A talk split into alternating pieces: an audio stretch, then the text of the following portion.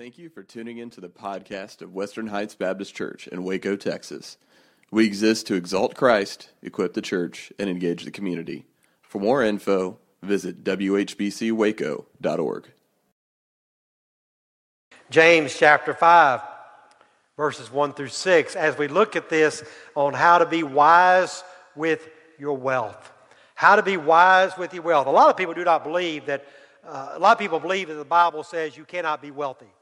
A lot of people believe that the Bible says you cannot have money. They say that the Bible teaches that money is the root of all evil. That's not what the Bible says.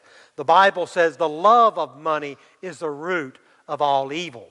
God is not against you having money. I'm not against you having money. Matter of fact, you've heard me say it a thousand times. I want God to bless you so that you can be a blessing to the church. Make more money so you can give more money to the church. You know, I, I don't have any problem with that. The Bible does not have any problem with you having wealth or with money. He's not opposed to it. He is opposed to our misuse and abuse of wealth. That's what he's against. So I think to help us navigate this thing we call money, this thing we call wealth, we need to have the right attitudes about wealth, and we need to have the, we need to look at the wrong attitudes about wealth. Everyone in this room is wealthy. I don't care if you have a lot of money or a little bit of money. You are wealthy by the world's standards. Listen, if you own a car, you are wealthy. If you own more than one set of clothes, you are wealthy. If you own a home, I mean, the bank may own it, you may be paying on it, but it's your home. If you own a home, you're within the top 5% of the world. We are wealthy. Here in America, we do not know what poverty. Does that mean there's not poor people? Yeah, there, there are. But it, it looks different wherever you go in the world. We are wealthy. So I think, even though this passage seems to be talking about wealthy, you may exclude yourself, I think we can all agree we fit in this category. Now, the thing I want you to hear me on this, we would like to take this passage of Scripture and say, James is talking about those wealthy people out there. Listen, he was writing to Christians. He was writing to people in the church. They weren't taking this and going out in the marketplace and reading this. They were reading it within their little church. So, this is a problem he was addressing in the early church, and I think it's fitting that he addresses it even today under the inspiration of the Holy Spirit. So, we're going to look at this in this passage this morning so we can understand what it means. So, go ahead and follow along with me in James chapter 1, uh, chapter, 5, uh, chapter 5, verses 1 through 6. This is what James says in this passage. Now, listen, you rich people, weep and wail because of the misery that is coming upon you. Your wealth has rotted and moths have eaten your clothes. Your gold and silver are corroded. Their corrosion will testify against you and eat your flesh like fire.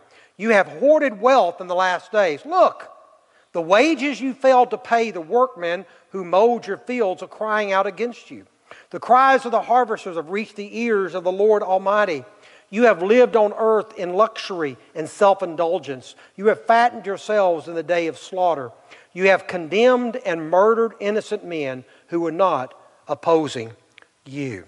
So I'm going to give you two, two things today. Now, there's lots of things underneath it, but the two central ideas we need to, to look at the wrong attitude about money and the right attitude about money. Let's look first at the wrong attitude about money.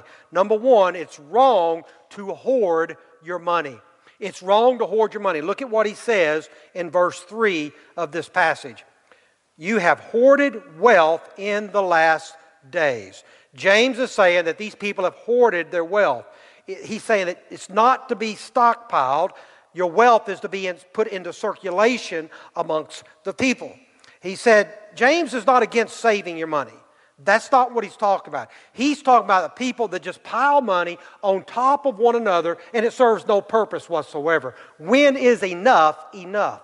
He's just talking about people that save money for no reason to save it. They hoard money. Now, in the New Testament times, people were struggling with this. They had wealthy people had three ways that they demonstrated or bragged about their money. Uh, that they did it with food, they did it with clothes, and they did it with precious metals and jewels. James addresses all three of those issues. Look at what he says in verses 2 through 3. Your wealth is rotted, and moths have eaten your clothes. Your gold and silver are corroded. Their corrosion will testify against you and eat your flesh like fire. So he says, your wealth is rotted. It means uh, that food you have in the back of your refrigerator that you haven't eaten for three or four or five days, you know, that one you're doing the science experiment, it's rotting. Get rid of it. You're, you're hoarding food. You shouldn't be hoarding. Okay? He's talking about the clothes, not the clothes you wear. He's talking about the clothes that you put in the back of your closet that you never wear and the moths eat it. He said that's hoarding. If you're not going to use it, get rid of it. Uh, and then he talks about the, the money that you have. It's just being corroded, it's becoming corrupted. These are the things he's talking about in that passage is that everything that we have is being destroyed. Everything that we hoard is being destroyed. James says it's not to be hoarded. We talked about this last week as we looked at Luke chapter 12, and we talked about that successful man who had a large crop, and he said to himself, What am I going to do? What am I going to do? He says, I know what I'll do. I'll build bigger barns so I can put more of my stuff in my garage. No, no in my, in my, my barns. That's what it was. Y'all know what I'm talking about, right? You people that park your cars in the driveway because you've got so much stuff in your garage, you can't get your cars in the garage. You know what I'm talking about. This is what he said. And what did God say? You fool. You fool. You're going to die tonight. Then who will get all this stuff that you had? He never once thought about sharing it. He never once thought about giving it. All he thought about doing was just hoarding it for himself. James says that's wrong. You shouldn't be hoarding your wealth. You're supposed to be giving it away. You're supposed to be putting it in circulation. So the wrong we have it's wrong to hoard your money. Second, it's wrong to steal money from others. James is not only interested in how we got our money, he's talking about how we uh, hoard our money, but how we get our money. He says, don't steal it. And I know what you're saying. He said, duh, Pastor, we know that. We know we're not supposed to steal, but here's the thing we can steal in subtle ways. We can steal money in ways that we're not even aware that, that, we're, that we're stealing it. We can do it by dishonest means.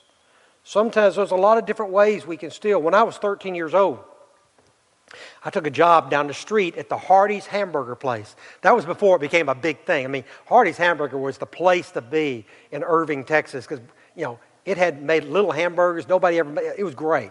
So I said, 13, I'm going to take a job at Hardee's. So I applied. I didn't think they hired me.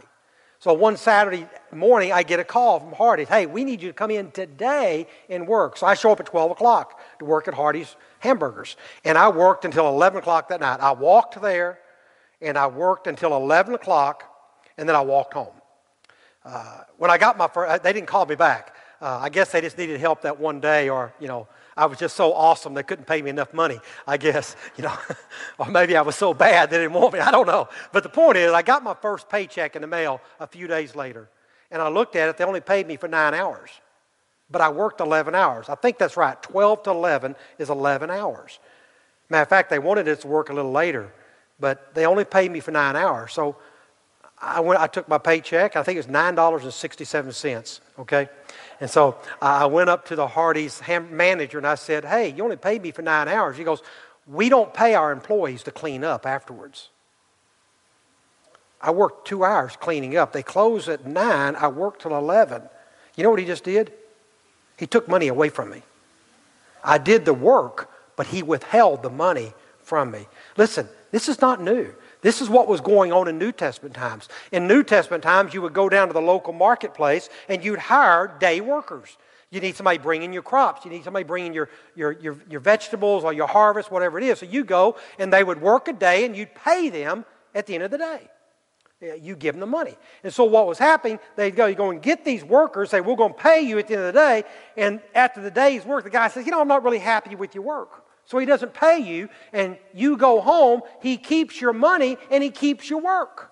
This is what was going on in the New Testament times. And James says that is wrong. Look what he says in verse 4. Look, the wages you failed to pay the workmen who mowed your fields are crying out against you.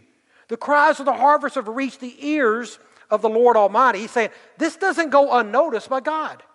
He knows what's happening in that situation. He says, in our desire for money, James is saying, don't steal it. Listen, if I charge you too much for a job, I'm stealing from you. If I sell a car, now I'm getting personal here, if I sell a used car to somebody and I don't tell you about all the problems with the car, I'm stealing from you. It's that simple.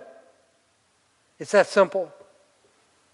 You know, if You cheat on your taxes, I don't cheat on my taxes, okay? Because I'm the one they will audit. So I just, I just, I just take it all. I don't need any of it. Just take it all. Just leave me alone. But if you cheat on your taxes, guess what? You're stealing. You're stealing. You may not think you are, but you're stealing. You know, if, if you if you're at work and you're slacking and, and you're taking five coffee breaks, you know, five coffee breaks, ten bathroom breaks, and you're, you're stealing from your employer. It's as simple as that. So James says, don't hoard it. He said, man, don't steal it either. Don't take advantage of people. So it's, it's wrong to steal from others. Finally, third, it's wrong to waste your money. He's talking about the way we spend our money is very important. Look what he says in verse 5. You have lived on earth in luxury and self indulgence. You have fattened yourselves in the day of slaughter. Here's what he's saying we are not to waste our money. I think that's probably one of the greatest temptations we have to selfishly spend our money on ourselves. You know, we say such things as, I've earned it. I deserve this. You know, I, I have merited this. So, so we, we begin spending it on ourselves. You know, the more you make, the easier it is to waste it. I'm worth it. I can afford it. Listen, just because you can afford it doesn't mean you need to buy it. Just because you can do it doesn't mean you should. I think it's why we're so fascinated on TV or, or internet, whatever. We're fascinated we find pleasure in watching people spend money.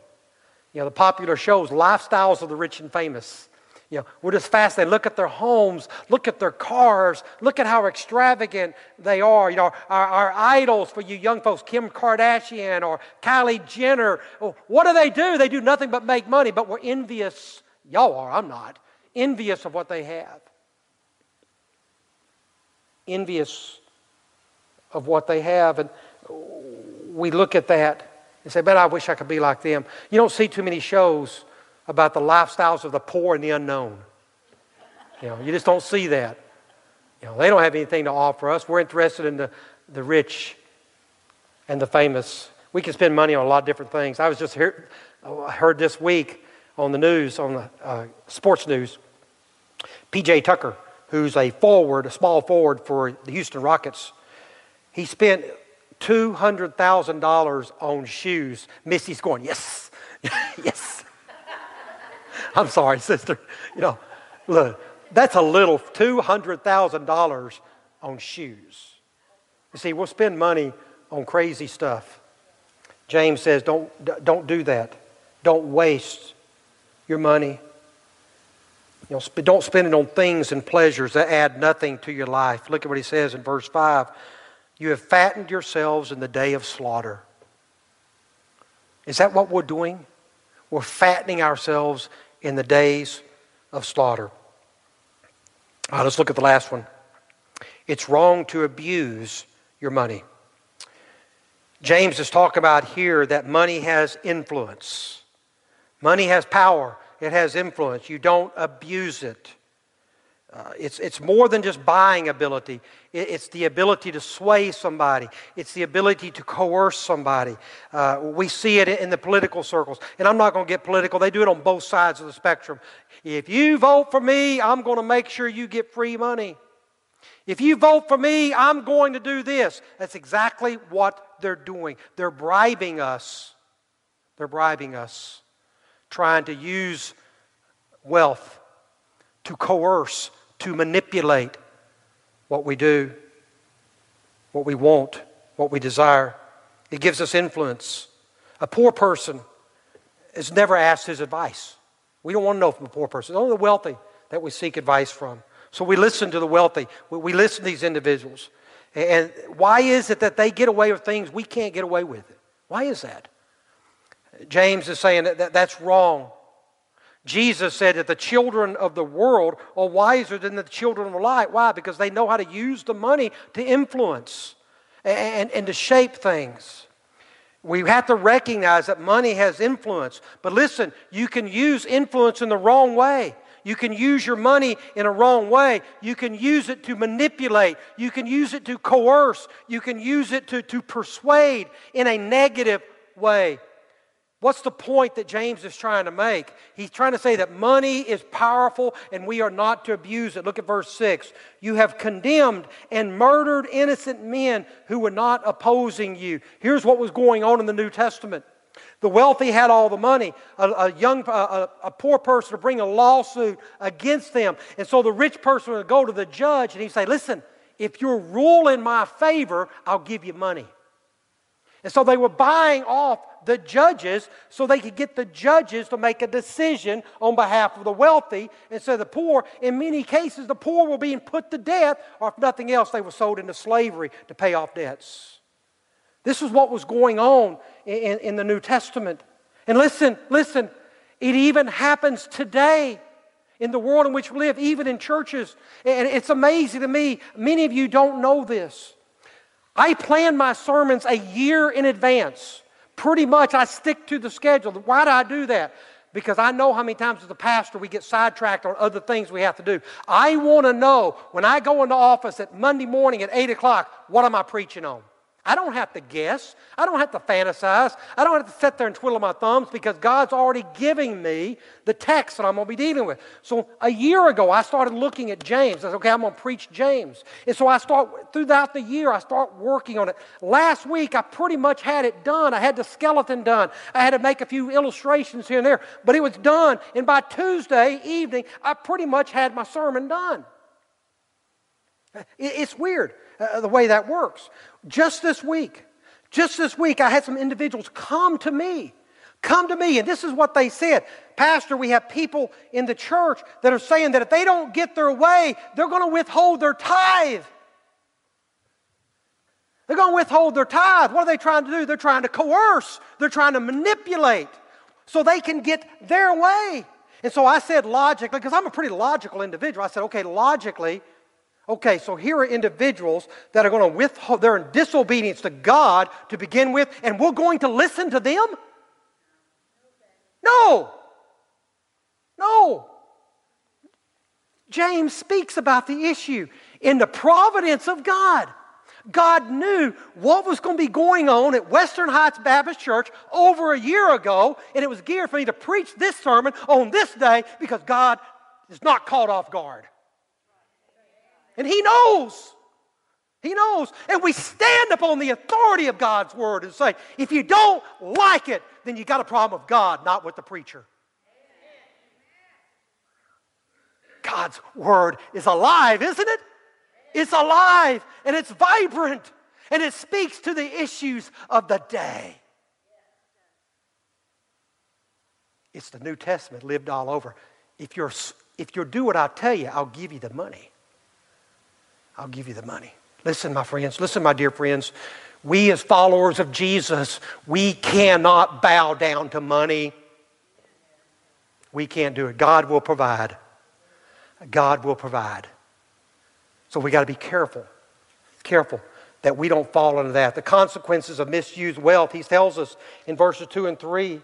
Your wealth is rotted, and moths have eaten your clothes. Your gold and silver are corroded. Their corrosion will testify against you and eat your flesh like fire. He's saying some of it's going to corrode in today. He said, but some of it, it's going to stand testimony against you at the judgment. At the judgment. He said, it would, it will judge you. This is what James is saying. It's going to decay, it's going to devalue, and it will judge you in eternity. Now, I'm pretty bummed. But I don't want to leave with the wrong impression, okay?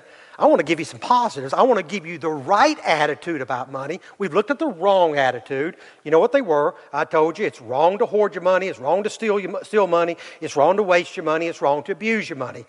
I want to give you the right attitude about money. God is not against us having money. Uh, he's not against us having a savings account. Proverbs 21, verse 20 says, In the house of the wise are stores of choice food and oil, but a foolish man devours all he has.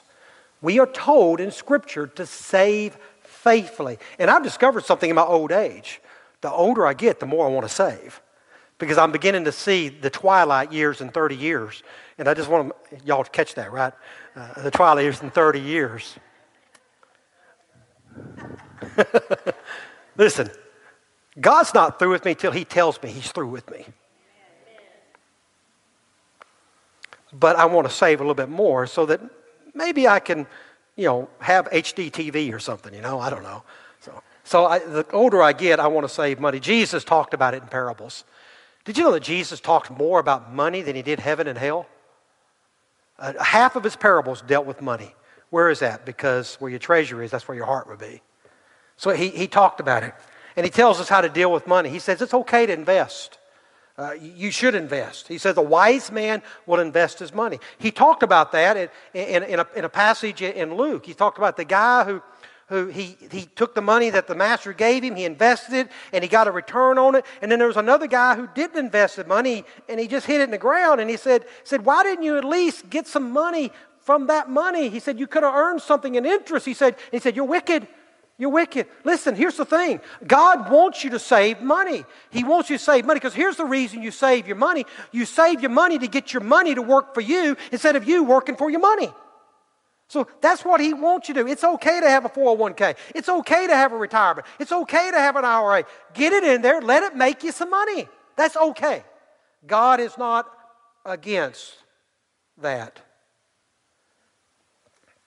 J.D. Rockefeller, the, the, the, billionaire from uh, you know, century ago, he lived by, he said, you've got to learn to live in moderation. Here's his principle. He said, you save 10%, you tithe 10%, and you live on 80%. He said, if you would just choose, I'm going to live on 80% of my income, he said, you'll do well. He did pretty well. He did pretty well by that. He was a multi billionaire. Save 10, tithe 10, and live on 80. So, for those of you that are, that are arithmetic challenged, let me give you a simple illustration, okay? If you make $100 a week, okay? You getting this? $100.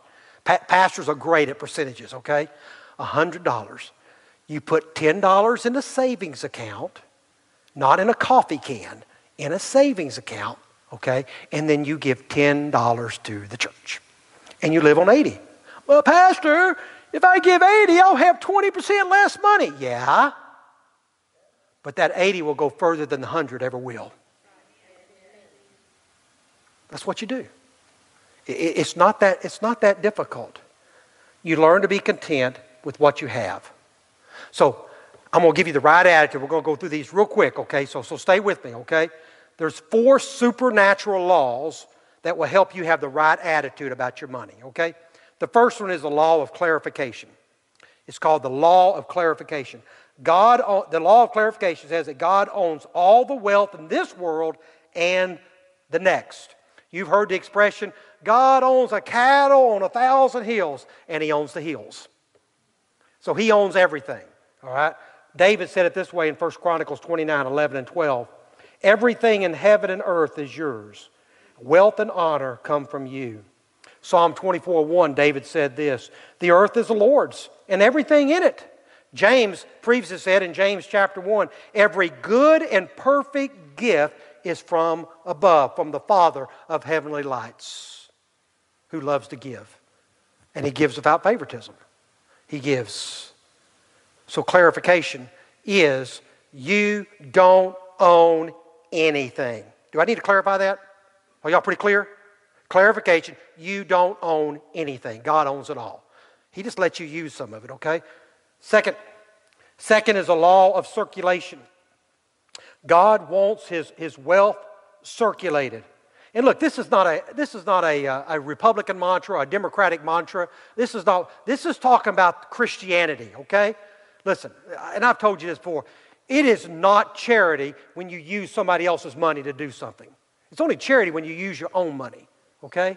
Uh, so, so don't misunderstand that. He's talking about Christianity and, and the way, way it works in, in this situation. So it's the law of circulation. In the very beginning of time, when God created the world, He had one principle. You know what it was?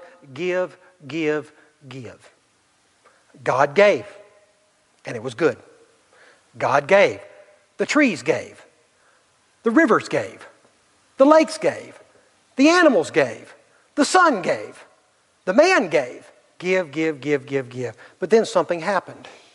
Satan entered into the world and he flipped everything. And Satan entered into that temptation, and said, Oh, don't you know that you can be like God? You can be like God. And Satan changed the philosophy from give, give, give to get, get, get. Get all you can. Go for the gusto and get it. And man, ever since the fall, man has been greedy. Greedy, taking care of ourselves and not looking out for the affairs of others. That's what we do. The original design for God still applies. And listen, God condemned the people of Israel. They didn't understand why they weren't being blessed. They didn't understand why they weren't enjoying the fruit, fruits of the work and why they were oppressed from all sides. They didn't understand. And so God condemned the people of Israel for not living by the law of circulation. Listen to what he said in Malachi 3, verses 8 through 10. Will a man rob God? Yet you rob me. But you ask, how do we rob you? In tithes and offerings. You are under a curse, the whole nation of you, because you are robbing me. He says in verse 9, bring the whole tithe, not part of the tithe, the whole tithe, all 10%. Bring all 10% into the storehouse. What was the storehouse? The temple, the place of worship, that there may be food in my house. Why was that? Because the church, the temple of the day, was how you took care of the down and outs, the aliens, the strangers, the hungry, the homeless. You took care of them through God's providence in that way. But they were under a curse because they weren't doing it. They weren't experiencing it. God says, Look, my wealth is to be circulated. And the way that you circulate my wealth is through my house. Through my house. I'm convinced that if every Christian, and only about 2% of Christians give, I, I want y'all to know that 2%, 2% of Christians in the world give. If every follower of Jesus, Hear me. If every follower of Jesus, disciple of Christ, every person who says, I am a Christian, if they would give at least 10% of the money, we would not need social welfare programs in the United States. We could take care of every problem there is. But because we have, we have, we have, we have decided we don't want to do that, we pass it off to the government, and it was never the government's job to do it. It's the church's job. Why? because it gives us an opportunity to share the love of Christ. I'm, I'm, I'm, just telling you that this is what the Bible teaches in a very clear way. Unfortunately, because of sin, we got these other problems. All right? God means his wealth to be circulated. Third, it's the law of cooperation. All wealth belongs to God's children. The problem is we're not cooperating with him. You've always, you've always heard it said, God has more than enough money to fund his church. The problem is it's in your pockets. It's in your pockets. We're not cooperating with God. Paul said it this way We are heirs, heirs with God, and co heirs with Christ. We are his children. And God gives everything to his children. He just wants us to cooperate with him. Fourth truth. Fourth is the law of cultivation. This law says that the way we appropriate God's wealth or the way we receive God's wealth is to give. We never reap until we sow. We never give until we, we never get until we give back. Luke, Jesus said it this way in Luke 6 38 Give, it will be given to you. A good measure, pressed down, shaken together, and running over, will be poured into your lap. For with the measure you use, it will be measured to you. The analogy is somebody going into the marketplace. All he's got is one little can of beans, and he, he puts his beans and you know contributing to the rest. And the guy says, "Hey man, open up your open up your apron. I'm going to pour some beans in your apron." And he just begins pouring the beans in your apron until your apron overflows. That's the point. Is listen, we give with the shovel, we give with the spoon. God gives with the shovel. This is what he's talking about. But you will never experience that until you learn to give. Give. We reach into God into His unlimited resources and we give from Him to others. What a great honor He's bestowed upon us. What a great honor upon His children. He says, I'm giving you the honor to be my conduit of blessings to other people. What a great honor He's given us. David said it this way after David was raising money for the temple. Remember, David couldn't build the temple, but he was raising money for the temple. And the people brought so much money, David said, Man, quit giving. You will never hear that from a Baptist preacher, okay? Stop giving. Stop giving. you know. And then David said, Lord, Lord, why are we able to do this? Why are we able to give so freely? He says, he says that this everything comes from you, and we have given you only what comes from your hand.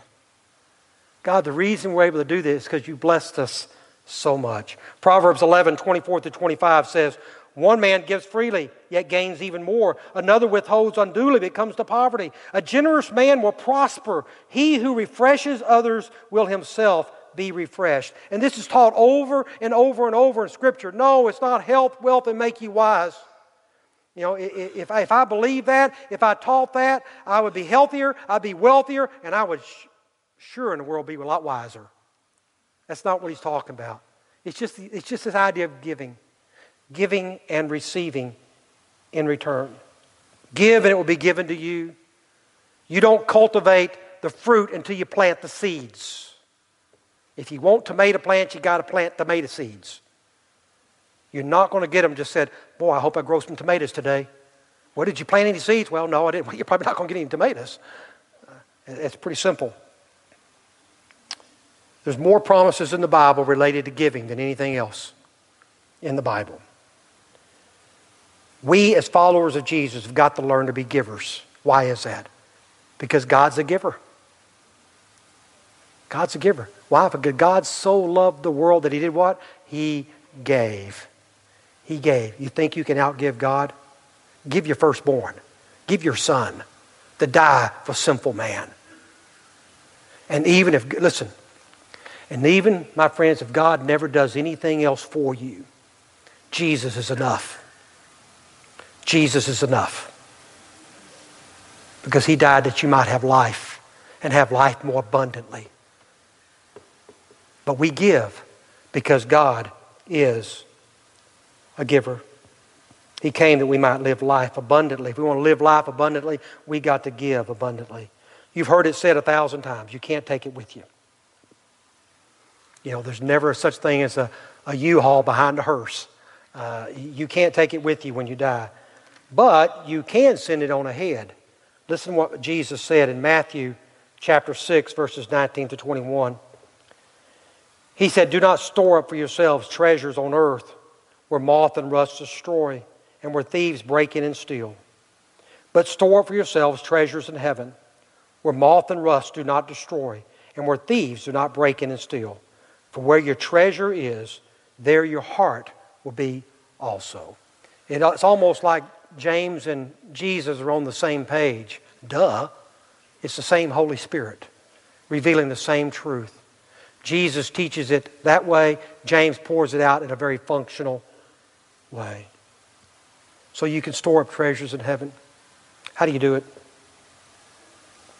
How do you store up treasures in heaven? Well, you invest in things that are going to last forever. Last week I told you there's two things that last forever. Y'all remember what they were? The Word of God and the souls of men. That's it. The Word of God and the souls of men. Invest in things that will last forever. I guess you could say, I'm going to invest in getting the Word of God in the hands of people. That's good. Invest in the souls of men. Every time you give to Western Heights Baptist Church, a portion of what you give goes to missions. A portion goes to local missions, missions in the state, missions in, in the world, missions locally. It goes to ministry here in our community. We give money away to help people. Every time you give, some of your money, $10, $5, $100, $1,000, whatever, some of that money is being used to fund a missionary in Africa and that missionary is working in Africa, a place that you'll never go and never will be able to go. And they're sharing, they're sharing the gospel of Jesus Christ with someone. And they may come to know Jesus. They may come to know Jesus. You had a hand in that. When you give money at the church, you allow us to put nursery workers in our preschool area. Well, those little kids learn about Jesus at a young age. Or it puts workers in our children's building, provides literature for our little children allows us to buy Bibles for those first graders. And they get in it and they get age appropriate learning. And someday that little child will say, Because my teacher shared the gospel with me, I came to know Jesus Christ, the Lord and Savior of my life. Or perhaps this one. We have a youth ministry, we have a lot of youth here. Our youth develop some friends at some of the local high schools. They bring them to, they bring them to church. They don't know Jesus, but they know the youth, and so they, they like hanging out. They like pizza, and, they like singing, and they like playing games. They like that. But in the process, they build some relationships. And a teacher, Cynthia, Amy, Phyllis, or whoever, hopefully a youth minister in the days ahead, tells them about Jesus. And for the first time, for the first time, they hear there's a daddy who loves them and he won't abuse them and he won't abandon them. And say, God is the same today, yesterday, and he'll never leave you as an orphan. And for the first time, they know the love of a father. And they come to know Jesus Christ as Lord and Savior of life. You had a hand in that. You had a hand in that because you gave faithfully out of the abundance that God has given you. One more illustration. Because you give, because a lot of people in the first service give, bless their heart. A lot of our senior saints in the first service, they give out of the goodness and the kindness of the heart. It allows us to do this. It allows us to bring in an Aaron. It allows us to, to fund some positions so that we can reach people that we haven't been good at reaching for 20, 25 years. Younger people, people that are disenfranchised from the church. People said, I'm angry at the church, I'm mad at a pastor, I'm, I'm mad at this. And so they've turned their back on the church. But something brings them here. Maybe it's a song that's sung, or maybe it's a ministry that we do, or maybe it's a word that is proclaimed. If only I had that much power.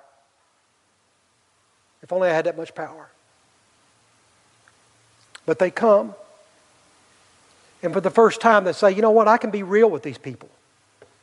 I don't have to put on my Sunday best. Uh, they accept me as I am. And then one day, one day, because we faithfully have given, somebody walks the aisle and says, I want to receive Jesus as Lord and Savior of my life. That's the way you invest in things that last forever.